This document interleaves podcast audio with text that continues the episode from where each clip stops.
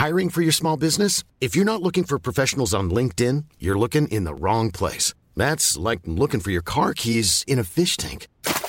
LinkedIn helps you hire professionals you can't find anywhere else, even those who aren't actively searching for a new job but might be open to the perfect role. In a given month, over 70% of LinkedIn users don't even visit other leading job sites. So start looking in the right place. With LinkedIn, you can hire professionals like a professional. Post your free job on linkedin.com slash people today. Hey there, it's Michele Norris. I'm host of a podcast called Your Mama's Kitchen. When I travel, I'm usually looking for a way to find a taste of home when I'm not at home. And one of the things I love to do when I am at home is entertain. And Airbnb allows me to do that. When I was in California recently, I rented a house that had a great kitchen. And when we were sitting around the table, we we're all thinking, we're in someone else's house. Someone could be in all of our homes as well. If you have a home, but you're not always at home, you have an Airbnb. Your home might be worth more than you think. Find out how much at airbnb.com/slash host.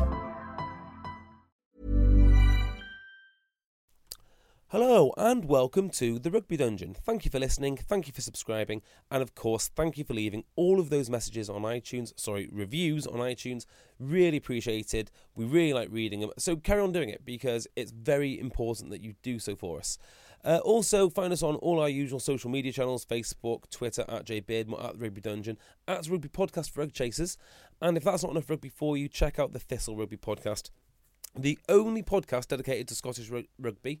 Um, they do it better than anyone else, I believe, and they're in the middle of the Six Nations run. So if you want to find out anything about the great game up north of the border, Thistle Rugby Podcast, really good guys. Talking of Scottish rugby, we've got Richard Cockerill on the podcast today, which is incredible. He's just about to start his new role in Edinburgh uh, at the end of the season. Uh, before we get into any of that, though, if you've been following the Egg Chasers Twitter account, you'll notice that we are looking for some new squad members.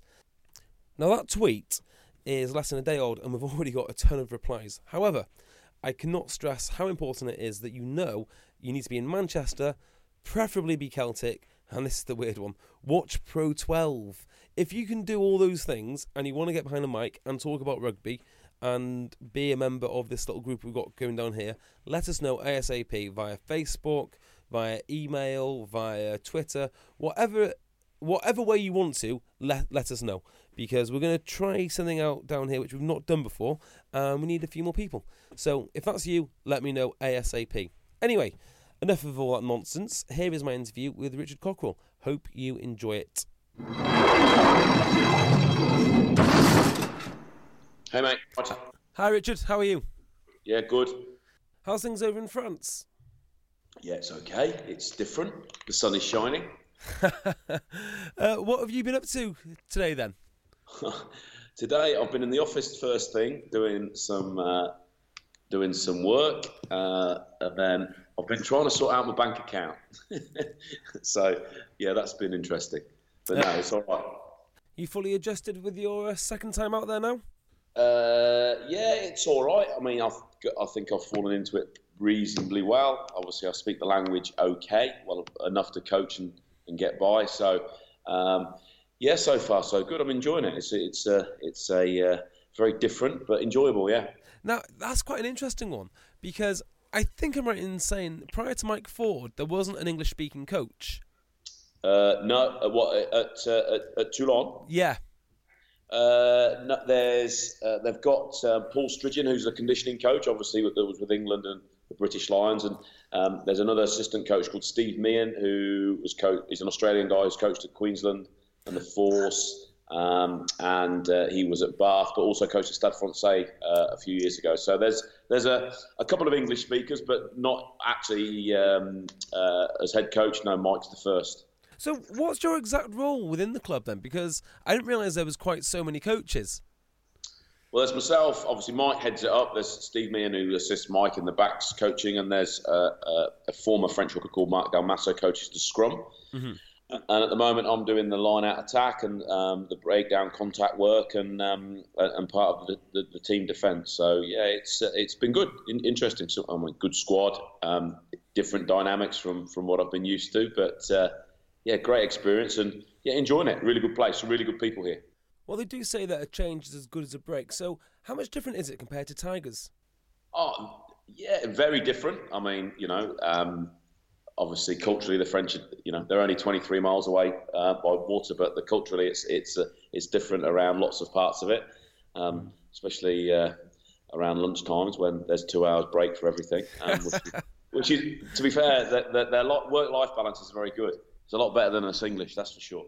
Um, so, um, oh, it's yeah, difference and everything. It's more relaxed. Training's a little bit different. Obviously, there's the the, the there's a high number of um, of what's the right way to put it, high-profile players. Yeah.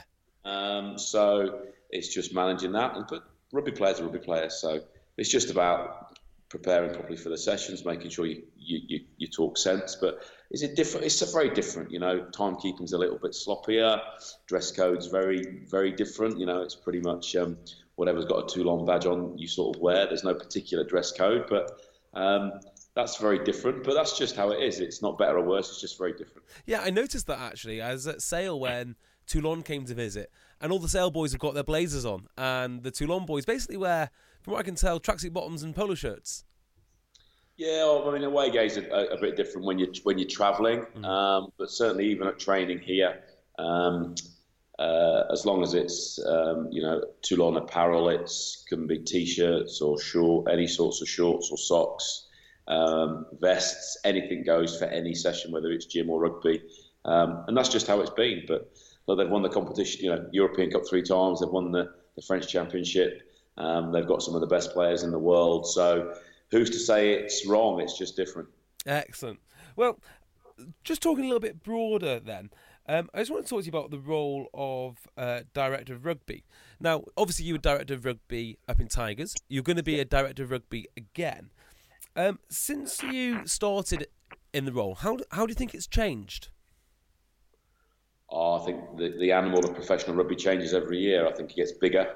Um, you know, used to be uh, just about what happened on the field and train, training wise and playing wise, but now the way the game's gone very global around player recruitment and agents and dealing with agents and dealing with players and players' mentalities have changed over the last 10 years around um, what they want and what they want to give and all the things that make professional sport interesting. It's just, um, yeah, the, the, the role is, I think, I think the difficulty is, and people don't understand, is that um, when you're a good coach, you get promoted up the chain. So you can be a good assistant coach, you get promoted to head coach, and then you're a good head, head coach, you go to DOR.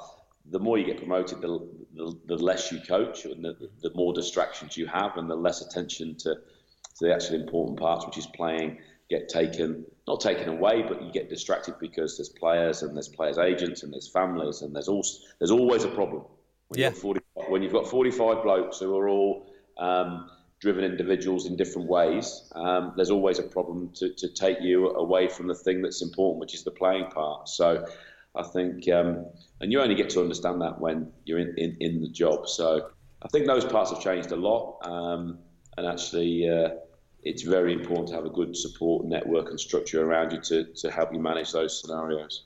So how much so how much contact time do you typically expect to have with players, and how much of your time would have been dedicated to actually you know game planning or coaching? Oh, contact time with the players is quite a lot because they're in the you know certainly at Leicester they're in in the club you know pretty much full days on a Monday, Tuesday, and, and a Thursday pretty much. Um, on the training field, well, you know we we've probably got you know, there's five sessions a week, so there's probably five hours contact time on the training field, which isn't a huge amount considering the, the week that you have. Um, obviously, they've then got conditioning and rehab and all those other things, and doing their homework and all that part, part, part and parcel of, of a professional player. But as coaches in a coaching group, you'd spend, you know, you spend a lot of time previewing games, getting information, getting that information across to players, having individual meetings with players in key positions to make sure they understand what you want to do and how you want to play, and whether that's in attack or defence or set piece, scrum, line out. Um, there's so much that goes into uh, getting a team prepared. How how much of that is actually time wasted, and it would be no different if you actually did the work. You, you never know, but you you you tend to find the, the best prepared teams are the ones that are confident, and the best prepared teams are the best you know, the best the best teams that coach well, um, and they tend to be the more successful ones. So the degree of fine margins on what what percentage you gain from doing all the work um, is is uh, I think you'll never know really. At the elite level, how much time is spent focusing on what the opposition are doing and trying to counter that, and how much is spent on actually working on your own game plan, giving the opposition something to think about? Uh, pre- pretty much probably a uh, 70 30 split, 80 20 split. You know, looking at ourselves for 80% of the time, 20% on the on the opposition. It's important that you know what the opposition are going to do and to to a, to a large degree, but you can you can you can spend a lot of time worrying about what they're going to do and then take your focus off off the, the detail that you need. So I think uh, it's important that you know, and that starts from pre-season about getting your structures in place, so you're not having to revisit things all the time in season, which is always difficult with mm. for, for parts of it. Um, but yeah, yeah, I think you, getting your part, you know, how you play, how you defend, how you attack the game, both with and without the ball, are very important, and a lot of concentration goes into that. But also, you need to know what the opposition are going to do, and um, the the bit how you're going to combat that, um, and how you're going to, you know, hopefully um, uh, create opportunities to, to score points. Now, as a director of rugby, and considering everything you've already achieved, do you look back at things that you could have done differently or better? And are there any specific instances where you thought, hmm, maybe I shouldn't have done that? uh, no, probably not. I mean, I've got myself in trouble a few times, mainly with officials uh, that, that, I probably could have handled better. But I mean, I think the thing is, is that there's no one thing. You know, you can't go to a DOR school and learn how to be a DOR. You just have to do it by experience. So. Mm. Uh, oh, there are some things that I probably could have handled better, should we say. But I think that's all down to experience, whether that's dealing with players or selection or coaching, referees, um, certain scenarios that happen in games. But I think you have to go through that experience to be better for it. So, um, and if you've got it, if you know, if you're sharp in mind and you can and you can react on the hoof, and um, you know, some people are naturally better at dealing with that than others under pressure, and um, then you sort of learn on the way. I don't I don't sort of regret anything. I think everything is is you, you deal with it how you see fit see fit at the time. Sometimes you get that really right. Sometimes you get it somewhere in the middle, and sometimes you, you mess it up. That's just that's life, isn't it? I guess so, and I also guess it's a bit of a strange one because people like yourself and your peers who are now gone from playing to coaching I imagine that you've basically invented this role on your own. Well, not you on your own, but you and your peer group, because it certainly wasn't a, wasn't around when you were playing.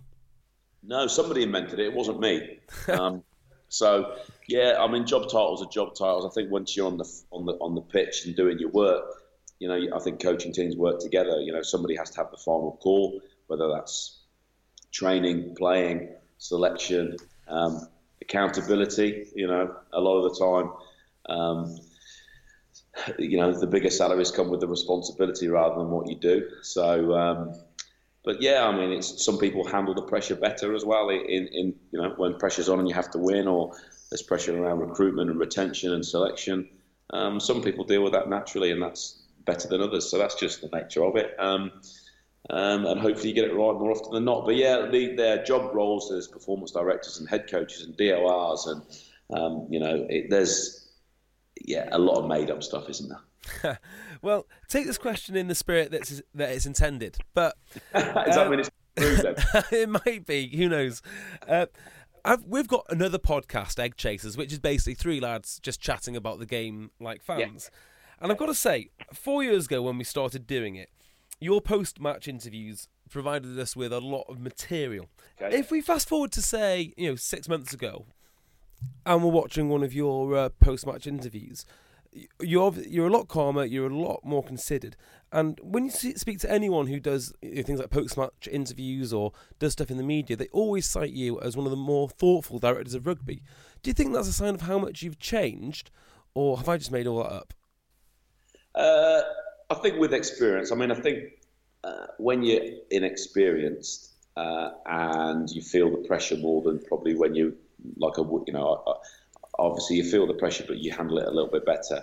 I mean I suppose in my earlier days my way of combating pressure would be to be more confrontational around interviews and be a bit more dogmatic and a bit more belligerent. Um, I think as time goes on and you feel a bit more comfortable in the position and you've had experiences of winning, losing, um, dealing with the awkward questions when an interviewer goes, you know, do you think you should consider your position?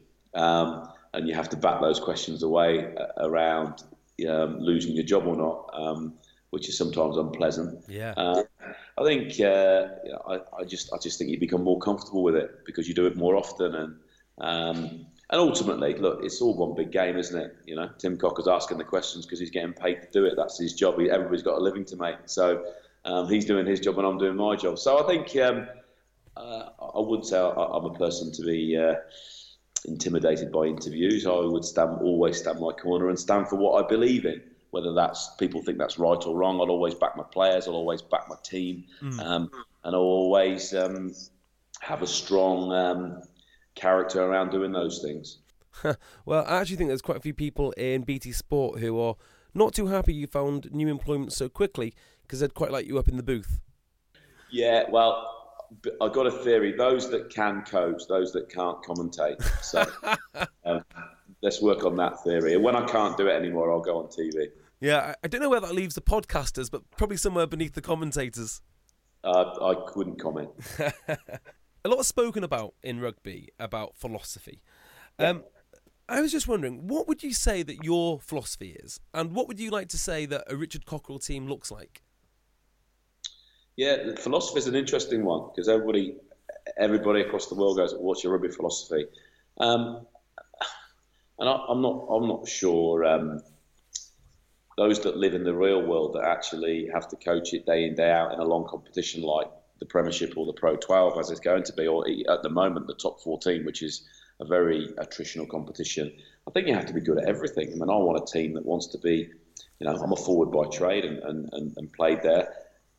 A game is built on on on a strong forward pack, good set piece, uh, a physically dominant team. If you get physical dominance, you you, you, t- you tend to dominate teams, whether that's a forwards wise or even physicality in the back line. Um, I want a, a team that a philosophy or a team that plays can play everything. If you running the ball from under your own post to score, well, that's great. Make good decisions and do that. But everything comes down to physicality and, and desire. Um, what, what would what would my teams like to? I'd like to look like well, tough, uncompromising, hard work. Um, just get on with their jobs and, and, and, and, and do them well. But rugby is a pretty simple game. I want us to catch and pass and score nice tries. Now, nice tries can be driving a line out over from five metres, or it can be a 75 metre running, flowing move. It's I, I want it to be everything, but um, depending on what players you've got and what the conditions are, and etc. etc. Your philosophy can change from week to week. So I think it's a bit of a, I think philosophies come down to people that have never been on the shop floor actually coaching from week to week trying to win games because ultimately that's what, what, what it comes down to. You think it's a bit of a buzzword?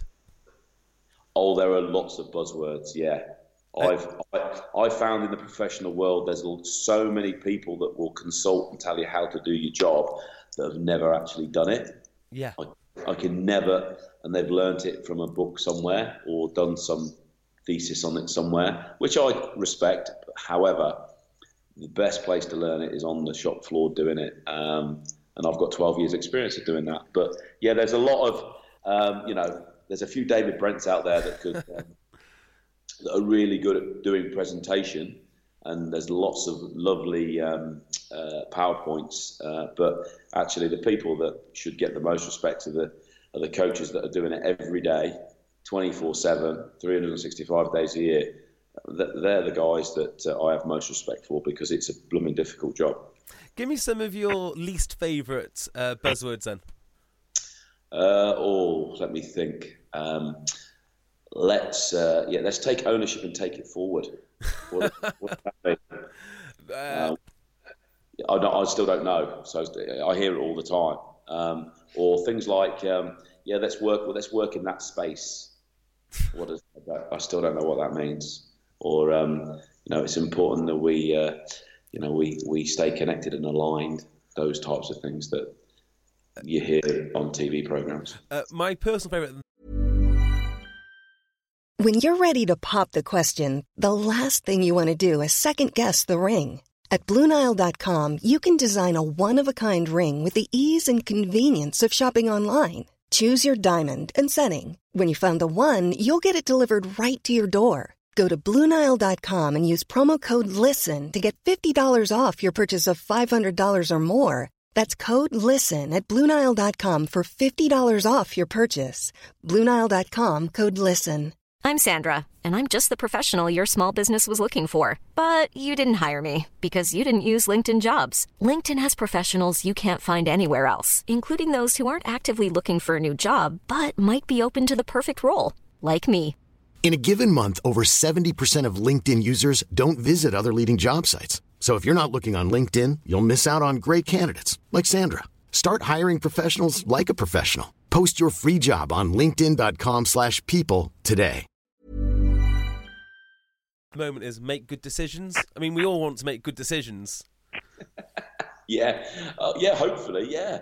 Um, yeah, it's it's a very yeah, it's a very it's it's a very mute point, isn't it? Because um, it's sort of uh, once you get one person with a nice PowerPoint presentation, then it's all about one-upmanship. So I just avoid PowerPoints. I'm more comfortable with grass under my feet than carpet, so that's that's the best way to keep it. Do you think too much is made out of the whole player development side? I mean, obviously, developing your players is very important from Yeah. a skill side, but when people start talking about cultures and all and all the rest of it, it just seems to be a lot of um, a lot of words. I, I'm not entirely sure it correlates with success. Um, player development's really important. I mean, the, the game, the, the world that we live in, has, changed a lot. So you know, I mean, I'm uh, you know in my mid forties, so you know, twenty odd years ago when I was coming through, um, you played a lot more rugby as a, as a youngster. There weren't academies, so you sort of you know, I played for Coventry in Division Two, and you come through the Colts and the second team and the first team, and then I got picked up by Leicester. So by the time you, you've played for Leicester, you're starting to play for Leicester as a, as a 20, 21 year old, you've had three or four years experience playing rugby every week. Um, whereas lads these days go into academies at 16 or 17, and the one thing they don't do is play rugby. Yes. They weights and learning and all that stuff. But like anything, I'm a big believer in um, you learn from experiences. Obviously, senior players and coaches help you with learning the game and understanding and developing quicker, and that's physically and mentally and understanding the game. But um, I'm still a big believer that um, the very best players that they're they're they're born to be the very best players. That they have natural talent or that or, or natural physical ability. Um, and then they you, you add that with work ethic and desire, and then, then they, they become some of the best players in the world. So I think um, you can develop players, you can make them better, but the very best players um, have all that coaching and help, but they they are naturally always going to be um, a very good player. Um, you know, you you can only polish um, what you've got so much before before the natural talent either kicks on or it doesn't, or they haven't got it. There are there are ceilings for everybody out there, but I, I think it's all it's all important. But I think you can spend a lot of time trying to develop players that may um, not ever be as good as how, how you'd like them to be. Uh, just a follow on from that, then, on, on young players not getting enough game time. Now, I'm going to put the caveats out to my listeners that they're sick of me uh, talking about this point. But I tend to find a lot of players in the academy, a lot of the young lads, just aren't getting enough rugby. Uh, do you agree with that? And if so, how do you how do you see a solution for this to get them more game time? Yeah, definitely they don't play enough rugby, um, um, and it's a difficult one to solve. I think uh, I, I could never understand why, as uh, uh, certainly in English Union, they they stopped under under 21 rugby. Um, it, uh, and, and when I came through the system at Coventry and Leicester, there'd be a Leicester youth team, for example, which would be under 21s. So you might be 18 or 19, but you play in the under 21s, you play two or three years in the in the in the under 21s, and then as you you either kicked on very quickly as a younger player, and you got into the first, second, or first team, uh, and you got op- opportunity to one create combinations with um, with uh, other players that came through the system together to go into the first team, and you know, year one, you're 18, so you might be a little bit behind the game physically or, or skill wise, but a year later, you're a little bit better in that environment, and maybe you might captain the side or lead the pack, or uh, and that creates leadership, and you learn how to, to, to captain a side and, and think for yourselves. But now it's just under 20. I mean, at junior level in England, it's, there's only an under 18 league. Once they're out, too old for under 18s, they're into senior rugby, and there's a very there's a void where those 19 year olds play because if you're not physically capable or, or, or physically able, uh, um, skill wise able to play in the championship or, or national one, where do you play? Mm. Um, it, that, so for me, there is a there's an actual void of, of, of age group rugby below senior rugby for, for lads to play in, which is which is a shame because actually the old system in many ways worked. But the caveat to that is if you're a professional team, it costs quite a lot of money to run a, a full time team. So um, playing every week is um, expensive, and you have to have enough players to make the team up. And you know there are lots of other problems around that that are financial because a lot of professional clubs will spend their money on the, the team that plays in the Premiership on Saturday because that's what they get judged by, and that's that's the short termism of, of professional sport, and, and that, that's you know that's part and parcel of it. I'm afraid. How often were you talking to the other directors of rugby about broad stuff like that, or do you, all the directors of rugby very much run their own camp and you don't really come out of that?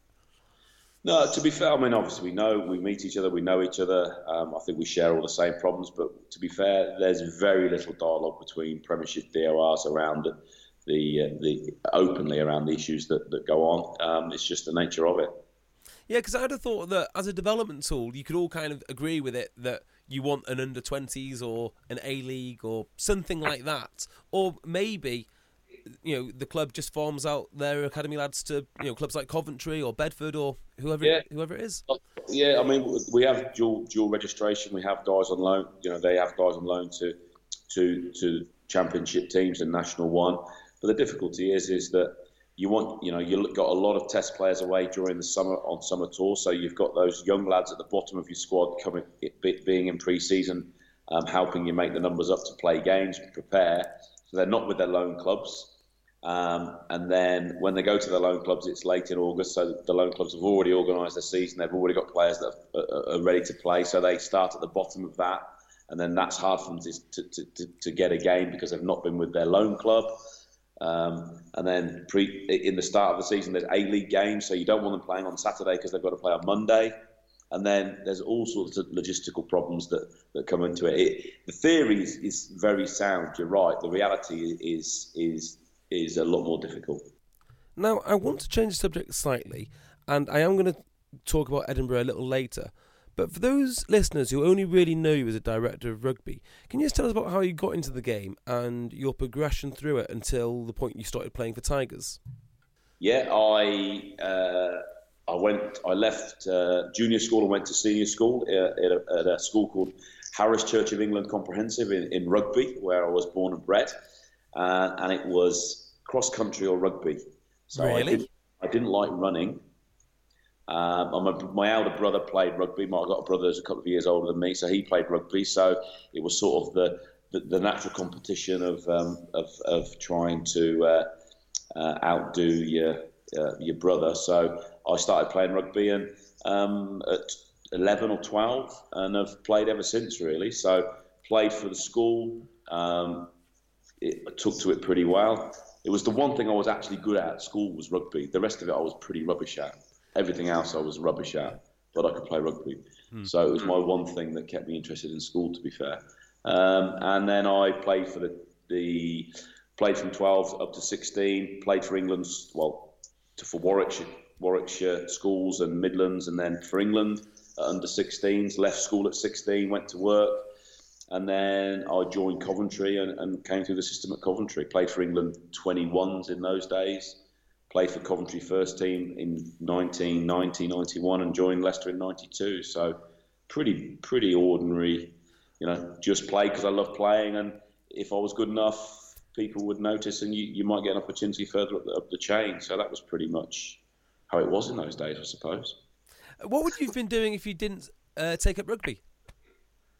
Well, like I said, I left school at 16 and I went and did an apprenticeship as a cabinet maker, an antique restorer, and French polisher. So I did that for as an apprentice for five years, and then I ran my own business from 21 to 27, um, doing that as, for, as my job as, as, a self-employed business. Uh, and signed professional papers in when I was 27 in 1997. I signed for Leicester, and I've been in professional rugby ever since. Wow. Uh, well, one of the reasons I asked that is because when Sky used to have all the Premiership rights, and this is a long time ago, they yeah. did an interview with yourself. Um, I think it was yourself, Garforth, and and Rowntree. Now I yeah. can't quite remember the story, but I've always thought if I get the chance to interview you, I'd ask, how did you guys meet? Because I'm sure it's something like you you first met in the back of a truck or something. Yeah, no. Um, uh, I used to, I played at Coventry Colts, and Darren Garforth's brother Joe uh, was my teammate. He's the same age as me. He was a prop, loosehead prop, and uh, yeah, we uh, Darren. We went out on a Friday night after a game, myself and Joe, and Darren, his brother, uh, who obviously I played with at Leicester for a long time after that. He picked us up in the, on the Saturday morning, but there was no room um, on the on the in the scaffold wagon. So me and Joe jumped on the back of the lorry, and we we got a lift on the back of the lorry with a scaffold tube. So um, that was my first introduction to, to, to Darren Garforth. And then obviously I spent a long time playing next to him uh, at Leicester um, when I, when I joined there. Excellent. Yeah, I, I wasn't sure if I'm going uh, mad or not because it must have been about 15 years ago since that since that interview was aired. It was a long it was a long time ago. You've got a better memory than I have, to be fair. Uh, I guess the next bit is congratulations on the new role in Edinburgh. A bit of a departure from Toulon. Um, yeah. What what was it that attracted you to, to this role? Um, I, I mean, it's it's uh, in all intents a big club. I mean, it's not obviously probably uh, got to where it would like to in the professional era. I mean, I think it's a great challenge. There's mm. a lot of very good young players there.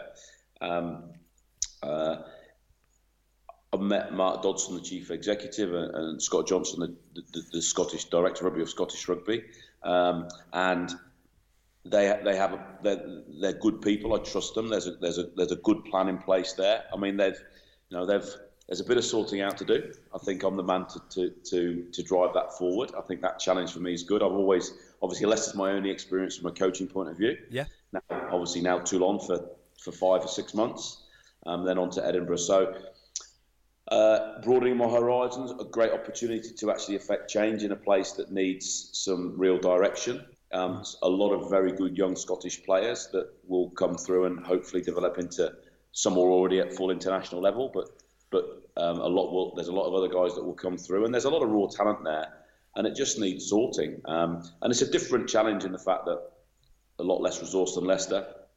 The squad's the squad cap. I mean, the money to spend on the squad is, is a lot less, mm. and and we're going to have to make very much the best of, of what we've got, and that will come down to uh, how it's driven from myself, how it's coached, and how well they're coached. Um, but I think the feeling is is that maybe that they've underperformed for what they've got, and, and in the inception of, of Pro 12, um, Edinburgh have never finished higher than eighth. So the reality right. is that um, uh, they haven't fulfilled their potential at this point for whatever reason. And um, you know, um, they've they've had some good players. They've got some good players. That historically, they've they've had some you know very big players that have come through and played for Scotland and, and the Lions. But as a club, um, they've only had fleeting um, parts of, of success but that success hasn't you know, hasn't actually culminated uh, in, in them winning anything. So they've had some good European runs. They've finished second in in the Celtic League, which is a different format to the Pro 12 now. So there's a lot about the club that's very very good. I think Edinburgh's a a, uh, a big rugby city. I think we my job is to one get the team to to gel and, and have an identity and uh, and obviously improve from a playing point of view, but also um, getting uh, the the city uh, behind the team because there's a lot of rugby supporters in in Edinburgh that probably um, would like to, to see the team do well for obvious reasons, but also we need to fill this, you know, my side, the new, the new, the new, the new stadium, and there's five and a half thousand seats there that we we we'd like to fill every time we play, and but we need to do that. We need to make sure that we one, I've got a, a, a good team with a good, good culture that everybody can see is working exceptionally hard to, to, to, to get results. And even if we don't get the right result, which you know it's sport, you do lose. That you, put a team out there that's committed and cares about what it's doing, and, and support to see that. So they've got something to follow and, and something to identify with. Just out of interest, your conversation with, with Scott Johnson. Um, I mean, I assume that a lot was spoken spoken about regarding Edinburgh and how it helps out with the national team. Is the structure of how Edinburgh and Glasgow interact with the S, the SRU a lot different to say how you were going to how you would working with the with the RFU? Oh, very different because obviously everybody's centrally contracted in mm. theory. So um, obviously the the there's a driver around the national team for obvious mm. reasons, um, but also I think having, as Glasgow have shown, having a strong club environment and culture and success um, and having a winning mentality. And, and, and Glasgow have clearly done that and, and, obviously won the Pro 12 and this year doing exceptionally well in Europe. Um, is that that's important too. So I think Glasgow have got that. They've got that identity. They've created that. Um, obviously, I think there's probably been a little bit more focus on Glasgow than there has been on Edinburgh. Um, mm. uh, it does help that they're 60 miles away from the national stadium, so that, that keeps them in isolation to a point. that helps you create an identity, your own identity. Uh, and, and, my job, along with um, a few others at, at, Edinburgh Rugby, is to create that club feel and you know, be close to the union, but have that separation. So actually, Edinburgh's the objective. Playing for Scotland, of course, it's important, and we, know, whether it's a Fijian or a Samoan or an Australian, I don't mind. I want them to play at the highest level they can, mm. but the objective has to be Edinburgh first, play well for Edinburgh, um, earn the respect of your teammates, play well, and then if that leads on to getting picked for Scotland or whoever you play for, then so be it. But Edinburgh has to become the first objective because, uh, like anything, if you get your club rugby right and your day to day training and management and, and work ethics very good, then that will that will give you opportunity higher up the chain. You can't do just do it at test level; you have to do it at club level too. Interesting. So within your job role, or your job description, sorry, there's nothing saying that you have to pr- produce a certain amount of Scottish internationals, or is it all solely fa- focused on the performance of Edinburgh?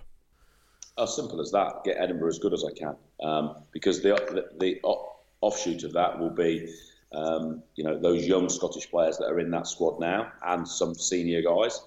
If they are well coached and well prepared um, they will naturally come through to the national side, and that will give the national side more depth. Um, as you've seen with, with Glasgow, you know, Glasgow have got a good culture. They've got young players that have come through, and that's cultivated, you know, cultivated in um, in uh, winning the Pro 12, but also guys like you know Hogg and Finn Russell and several others, um, you know, uh, coming through and playing exceptionally well for the for the Scottish team and put themselves in prime position to play for the Lions in the summer. Yeah, I, I, can't really work out what the relationship is between Glasgow and Edinburgh. Whether it's sort of a um, a, a, deep rivalry or it's a sort of a kind of like a little brother uh, relationship uh, at the moment.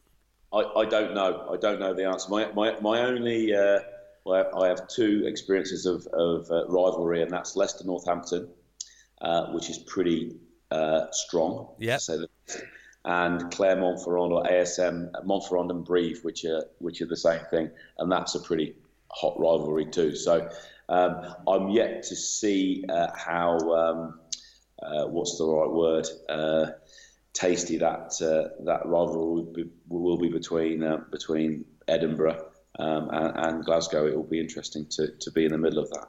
Well, I'll make a small prediction now. It's about to get a lot more tasty. I will see. I'm not sure me and Dave Rennie are ever going to fall out, so we'll see. uh, well, Richard, thank you so much for your time. I really appreciate it. Now, I am aware that you're um, a real life grown up, so I don't suppose you've got any social media channels or anything. no, there's enough there's enough forums for people to abuse me on, so I tend to not have them. Uh, well, best of luck, and I really hope that you enjoy it up, uh, up in Edinburgh. Cheers. Thanks a lot. Cheers, Richard.